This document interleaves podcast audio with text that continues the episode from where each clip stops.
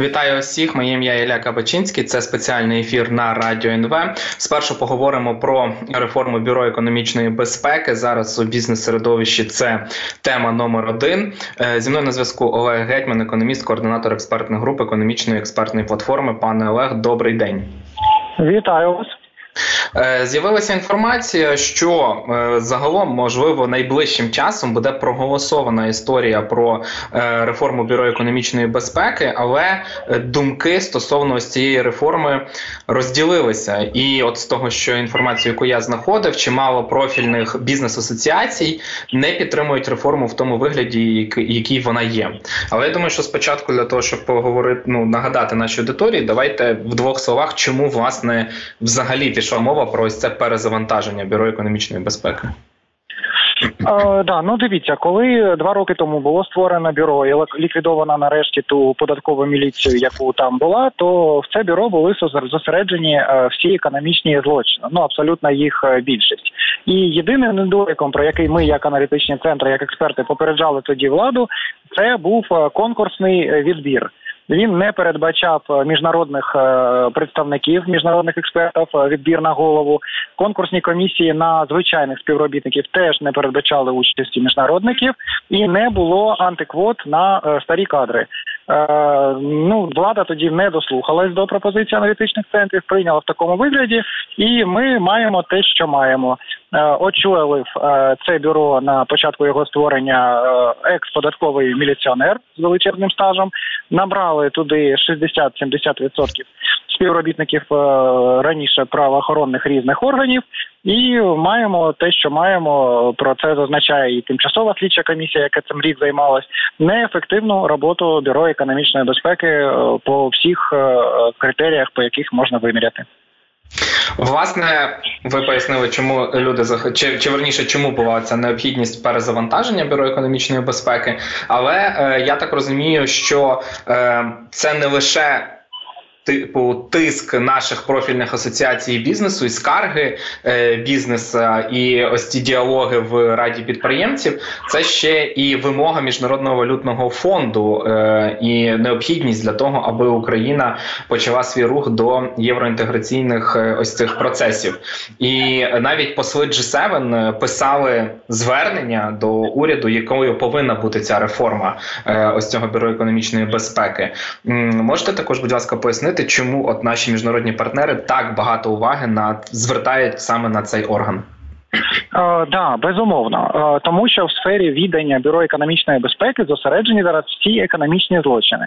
Це е, сірі схеми, наприклад, в підакцизній продукції контрафакт і сіра торговля підакцизною продукцією, по яких ми за розрахунками наших економістів втрачаємо щороку і втратили в 2023 році від 40 до 50 мільярдів гривень.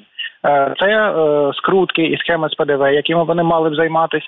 Це втрати від 15 до 20 е, мільярдів гривень, і інші конверт-центри, і інші злочини всього разом, те, що в сфері відання бюро економічної безпеки, те, що вони мали перекрити ці схеми. Близько 100 мільярдів гривень втрачається щороку, і на жаль, ситуація в 2023 році не змінилась. А схеми і втрати бюджету, наприклад, від ринку табачної продукції тільки зросли, тінь сягнула 23%, е, Тінь, наприклад, в алкогольній продукції сягає 30%. Це величезні шалені показники. Всі розрахунки є на сайті е, нашого інституту. Тож це можна перевірити. Щороку ситуація не покращується. Е, саме тому міжнародні е, партнери, які дають нам кошти, е, на які ми зараз живемо, вони бачать ці 100 мільярдів гривень, і вони кажуть, що хлопці ну досить красти, досить в схеми це виводити. Дайте ці 100 мільярдів гривень до державного бюджету. Нам, як міжнародним партнерам, буде ми зможемо трохи менше. Надавати е, коштів і кредитів, бо у вас є 100 мільярдів, які лежать у вас просто в чорному секторі. Скажіть, будь ласка, яку реформу запропонував е, міністр юстиції Денис е, Малюська, тому що саме він презентував е, перед нардепами цю ага. історію? І давайте тоді одразу після цього і пояснимо, що власне у цих реформах запропонованих не подобається бізнесу і тим самим країнам G7, які уважно дуже слідкують за цією реформою. Да, дивіться, вчора була дуже цікава ситуація на комітеті коли презентував пан Малюська, а народні депутати, автори альтернативних проєктів, е, питали в нього, чи підтримується хоч кимось, хоч одним міжнародним партнером, хоч однією бізнес-асоціацією в Україні, чи одним аналітичним центром, те, що ви розробили, і довго намагаючись уникнути цієї відповіді, у, у, у решті-решт пан Малюська зізнався, що жодної е, організації не підтримала законопроект 10439. Е, в той же час лежить е, в парламенті вже півроку якісне перезавантаження бюро економічної безпеки, яке підтримано всіма бізнес-асоціаціями, нами як аналітичними центрами і міжнародними партнерами. Це законопроект 10088-1. Е, е, та само є альтернативний до Кабмінівського. Це той самий 10088-1, просто поданий в іншій редакції. Депутати вимушено це зробили. Це 10439 9 е, ці проекти е, однакові, які підтримуються міжнародниками, бізнесом, е, аналітичними центрами, вони передбачають повне перезавантаження. Тобто, спочатку комісія з міжнародником переобирає голову вирішальним голосом міжнародників, і після цього переатестовуються всі кадри, які там є. Зараз 1200 екс-співробітників різних правоохоронних органів. Це голова Головна відмінність якісних альтернативних проєктів, які підтримуються е, громадськістю і бізнесом. В той же час проєкт Кабміну передбачає тільки е, переобрання голови, причому без вирішального голосу міжнародників. А потім цей новий голова е, потрапляє в бюро, в якому 1200 екс-податкових акціонерів та інших правоохоронців. Ну він просто нічого не зможе зробити. Е, ось головна е, відмінність е, кабінівського жахливого неякісного проекту і альтернативних до нього, які підтримуються і бізнесами і аналітичними центрами. Е, з того, з того, що я бачив е, аргументів на захист ось цього кабмінівського проекту від е, пана Малюска, це історія про те, що знайти 1200 нових кваліфікованих співробітників, а там здається їхню кількість навіть до 2000 мають збільшити. Тобто декілька декілька тисяч кваліфікованих людей, які гарно знали свою справу і могли якісно виконувати у час кадрового голоду і повномасштабної війни, насправді е, дуже важко і там ледь не неможливо. Наскільки вам видається цей аргумент доцільним? Абсолютно хибний аргумент, і вчора він на комітеті був спростований прямо цифрами. Представники комітету переглянули останні набори до набори до бюро економічної безпеки, і минулого року був донабір на 260 співробітників. На цю ці вакансії вдалося більше ніж 680 кандидатур.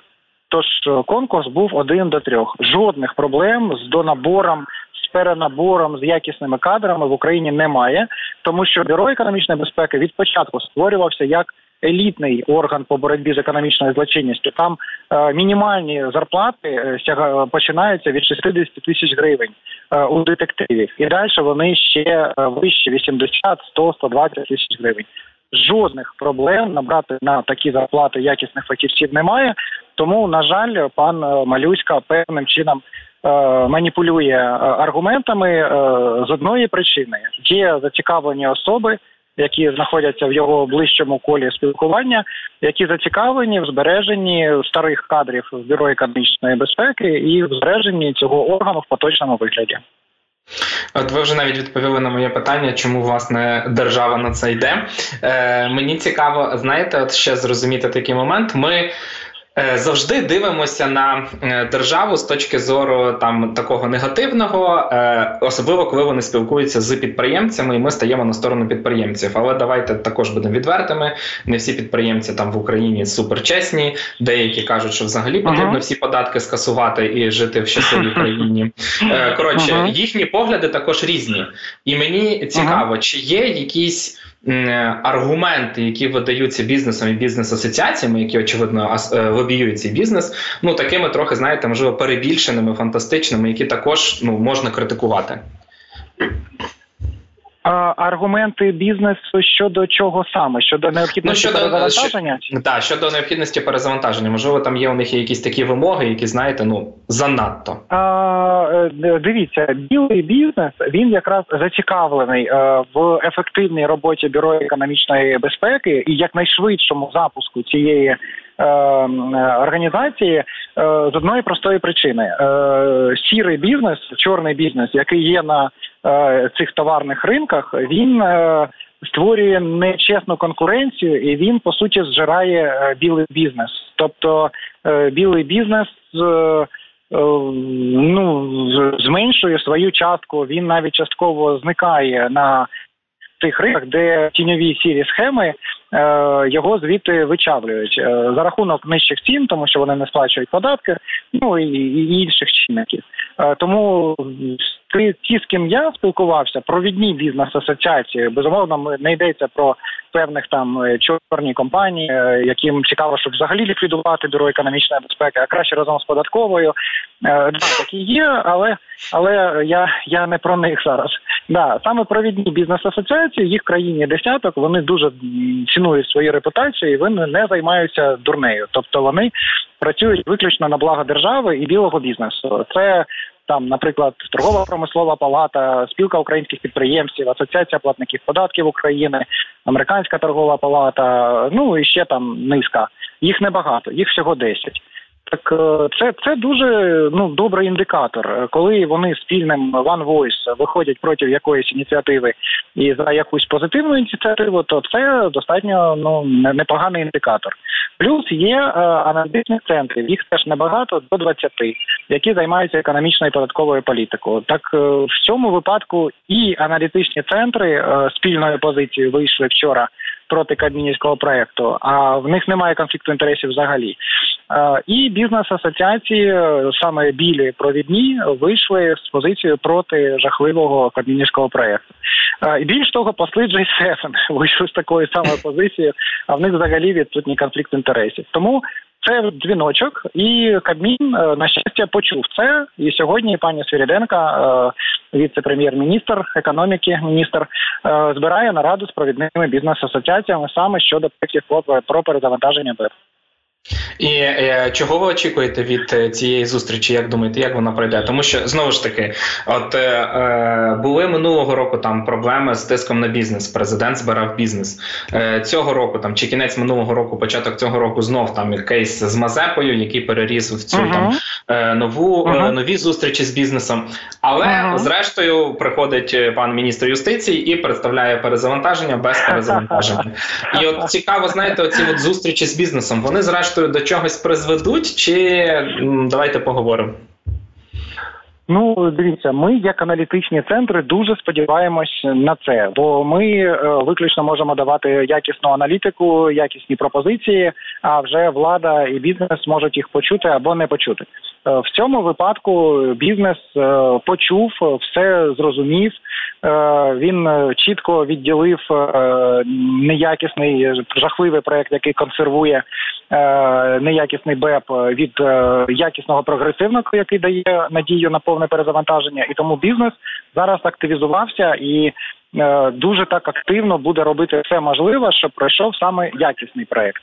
Е, тому в мене ну зазвичай в таких ситуаціях, коли от всі виступають в Voice, і міжнародники, і е, бізнес, і аналітичні центри, то ну на моїй пам'яті не було жодного випадку, щоб якась неякісна якась ініціатива уряду кудись пройшла. Я от за останні 10 років такого не пригадаю. Тому велика, дуже велика ймовірність, що завершиться і сьогоднішня зустріч, і наступні зустрічі позитивно для суспільства. Е, Камінівський проект буде або значно доопрацьований, і в ньому будуть признані оці е, негаразди, або все ж таки парламент підтримує 10.088-1, який підтриманий абсолютно всіма, який на погоджувальну раду піде разом з Кабмінівським. Тобто в парламент потрапить два два законопроекти на цей час. Скажіть, будь ласка, що от е, такий момент е, цікавий. Знаєте, з однієї сторони, ми бачимо е, зустрічі президента з бізнесом, там е, з підприємцями, постійні консультації. З іншої сторони, от знову ж таки, оця ініціатива від міністра, яка е, критикується. Що важливо, дійсно послами там е, країн Великої Сімки, які ну, начебто, хочуть Україні кращого, а не точно гіршого, чи лобіюють якісь свої інтереси. Е, як ви для себе пояснюєте таку е, розсинхронізацію в команді? Ну по суті, там президента, тому що так чи інакше Кабмін до нього дуже лояльний, багато з ним працює, але от маємо таку е, незрозумілість. Дивіться, це унікальний випадок, коли відбулася така, на мою думку, шалена дискомунікація. Е, президент дуже обмежений е, в способах отримання інформації. Є певна бульбашка, 5-6 е, людей, до яких він дослухається, і на щастя, він дав до цього кола оцих сім бізнесменів, які утворили раду при офісі президента. І буквально 4-5 днів тому була зустріч е, цих бізнесменів е, з президентом е, і головою офісу президента, на якій президент чітко їх спитав, що що ви думаєте про законопроект кабінету міністрів, і чи є у вас той, який ви підтримуєте. І на жаль, відбулася така історія, що бізнесмени були не готові, не готові не не виконали домашнє завдання і відповіли, що вони не знають, що сказати про законопроект Кабміну. А чи є в них який вони підтримують? Вони сказали, що їм потрібен місяць, е, щоб його підготувати. На що учасники наради сказали, що місяця немає. Тому, якщо ви не знаєте, то ми будемо рухати Кабмінівський, а ви там потім думайте, розбирайтесь до другого читання, розберемось. Тому, на жаль, відбулася така ситуація, що провідні бізнес-асоціації не встигли е, донести свою думку президенту і не встигли донести свою думку цим сімамам бізнесменам, членам ради при ОП. Тому е, президент був е, впевнений, що бізнесу плюс-мінус без різниці, який проект буде рухатись, і е, відповідно далі пішли команди е, на кабінет міністрів. І пан Малюска теж був е, налаштований відстоювати саме кабмінівський проект. Але вчора я так думаю, що розголос був настільки шаленим, що навіть президент зрозумів, що йому підсунули вкрай неякісний проект. І я думаю, що ближчим часом і сьогоднішня зустріч Свіріденка, я думаю, що є наслідком саме того, що відбулося вчора. Угу. Дякую за пояснення. От е, ще хотілося би такий момент е, від вас почути. Я пам'ятаю, коли вперше заговорили про необхідність перезавантаження БЕП, там здається, змінили керівника. Тоді багато про це говорили. І м, тоді знову ж таки навіть виникали думки, чи допоможе взагалі перезавантаження, якісне там чи менш якісне цьому органу, чи можливо потрібно взагалі формувати якийсь новий, тому що ну от провал по суті з самого початку стався, як ви сказали, взяли колишніх працівників і так далі. На вашу думку перезавантаження згідно найкращого сценарію. Давайте дивитися на найкращий uh-huh. сценарій, так. допоможе оживити цей орган і отримати від нього те, що хотілося б отримати державі. І і бізнес, ну, бізнесу, ми, звісно. Ми як аналі... ми як аналітичні центри, які багато спостерігали за створенням органів, за різними перезавантаженнями. Ми впевнені, що е, це перезавантаження по кращому сценарію законопроекта 10.088-1, е, воно спрацює. Е, бо така сама історія, наприклад, була з НАЗК, коли теж е, спочатку створили ну достатньо неякісний орган, потім його перезавантажили саме за такою процедурою, як зараз ми плануємо на веб, і це реально допомогло. НАЗК зараз працює так, що в нас немає до нього взагалі зауважень. Е, та такі самі. Створення відбувалися і з набу по такій процедурі набирався вищий антикорупційний суд. Це найякісніші органи, які зараз є в країні. Ну, безумовно, бувають ще якісніші, там не знаю, лондонський чи е, королівський суд е, чи ще щось. Да. Але але з того, що можемо ми собі дозволити, е, це ну от ВАКС і НАЗК, от таким самим стане БЕП, якщо дійсно пройде цей законопроект, і міжнародники докладуть своїх зусиль, а вони на це погодились нарешті, бо вони зрозуміли, що 100 мільярдів ну на дорозі не валяються, це великі кошти, і вони готові до це докласти своїх зусиль. Тому не пройдуть жодні маніпуляції, жодні корупціонери, які захочуть впливати на формування е, цієї комісії чи обирати нового голову, просто не зможуть це робити. Бо міжнародників, які вкладають в нас по трильйону е, гривень на рік останні роки, вони ну вони не підкупні. І вони чудово розуміють, що що потрібно Україні. Можете ще, будь ласка, так. в двох словах описати, е, що саме ви от вкладаєте в поняття ось цієї е, допомоги зі сторони міжнародників? Ви кажете, що вони включилися. Це саме тиск на Україну чи якесь ще додаткове залучення? Все все, все разом. Вони е, зараз ну включили це в меморандум МВФ, Вони це включили в інші документи перезавантаження. А головне, що вони погодились е, надати своїх фахівців. Е, у яких буде переважний голос при формуванні комісії по обранні голови е, голови і включити своїх фахівців міжнародників е, в формування комісії по повній переатестації всіх кадрів і набору наступних кадрів. Тож вони взяли на себе прямо великий шматок роботи, який вони будуть робити прямо руками. Як ви е, вважаєте, взагалі, от якщо ми говоримо знову ж таки про найкращий сценарій, тобто обирають з усіх можливих проєктів найкращий, е, голосують, і от знову ж таки з того, що там пишуть в пресі, скоріше всього, голосування відбудеться найближчим часом, і буде uh-huh. проголосований проект, який врешті підтримує президента. Як ви кажете, скоріше всього, він також е, схилиться до того, щоб вибрати найкращий варіант. Як швидко може пройти це перезавантаження? Е, ну, дивіться, голова голосування в першому читанні ми очікуємо ближче тижні. Е, після цього 14 днів подання правок, 14 днів там плюс-мінус їх опрацювання. І е, я думаю, що в квітні ми можемо очікувати голосування за закон в цілому. Після цього запускаються ці процеси, і до кінця цього року ми будемо мати вже. Ще не повністю сформовано, але вже більш-менш якісний орган на саме кінець цього року, якщо все пройде по нормальному сценарію. А скажіть, будь ласка, ще на сам кінець, е, чи є, знаєте, от е, якісь все одно ризики, що не спрацює, чи вони оговорюються, можливо, якось виділяються, е, на вашу думку, тому що знову ж таки ви привели кілька прикладів українських державних органів після реформи, яких вони почали працювати якісно. І дійсно там навіть в спілкуванні з іншими якимись органами вони говорять, да, там НАЗК себе класно типу показує.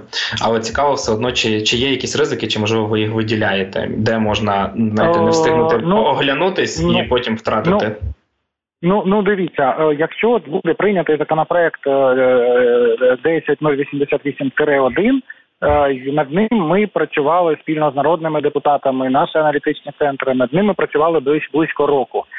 Плюс міжнародні експерти долучались. Тож там процедури і всі запобіжники виписані настільки якісно, що Е, після прийняття цього законопроекту вже е, від нас і від наших корупціонерів, і від будь-кого хто хоче впливати, вже не буде нічого залежати. Е, провідні міжнародні інституції по суті зроблять це своїми руками, своїм вирішальним голосом. Тож там вже збоїв не буде, не може бути ну майже ніяких. А що стосується самої процедури проходження цього законопроекту і його якісної редакції, то ось тут найбільші ризики. Або якщо буде прийнято Кабмінівський проект, або якщо буде прийнято 1088-1 е, в першому читанні, то між першим і другим будуть відбуватись всі найбільші дива. Е, різні особи які хочуть і далі контролювати цей БЕП, будуть намагатись зробити все, щоб викривити ці якісні механізми, які були прописані експертами та міжнародниками. А там будь-яке слово, що... будь-яка кома, будь-яка кома може просто ну збити всю процедуру. Пане Олег, дякуємо дуже. Будемо сподіватися, що прийде найкраща версія. Нагадаю нашим слухачам Олег Гетьман, економіст, координатор експертних груп економічної експертної платформи, був на зв'язку.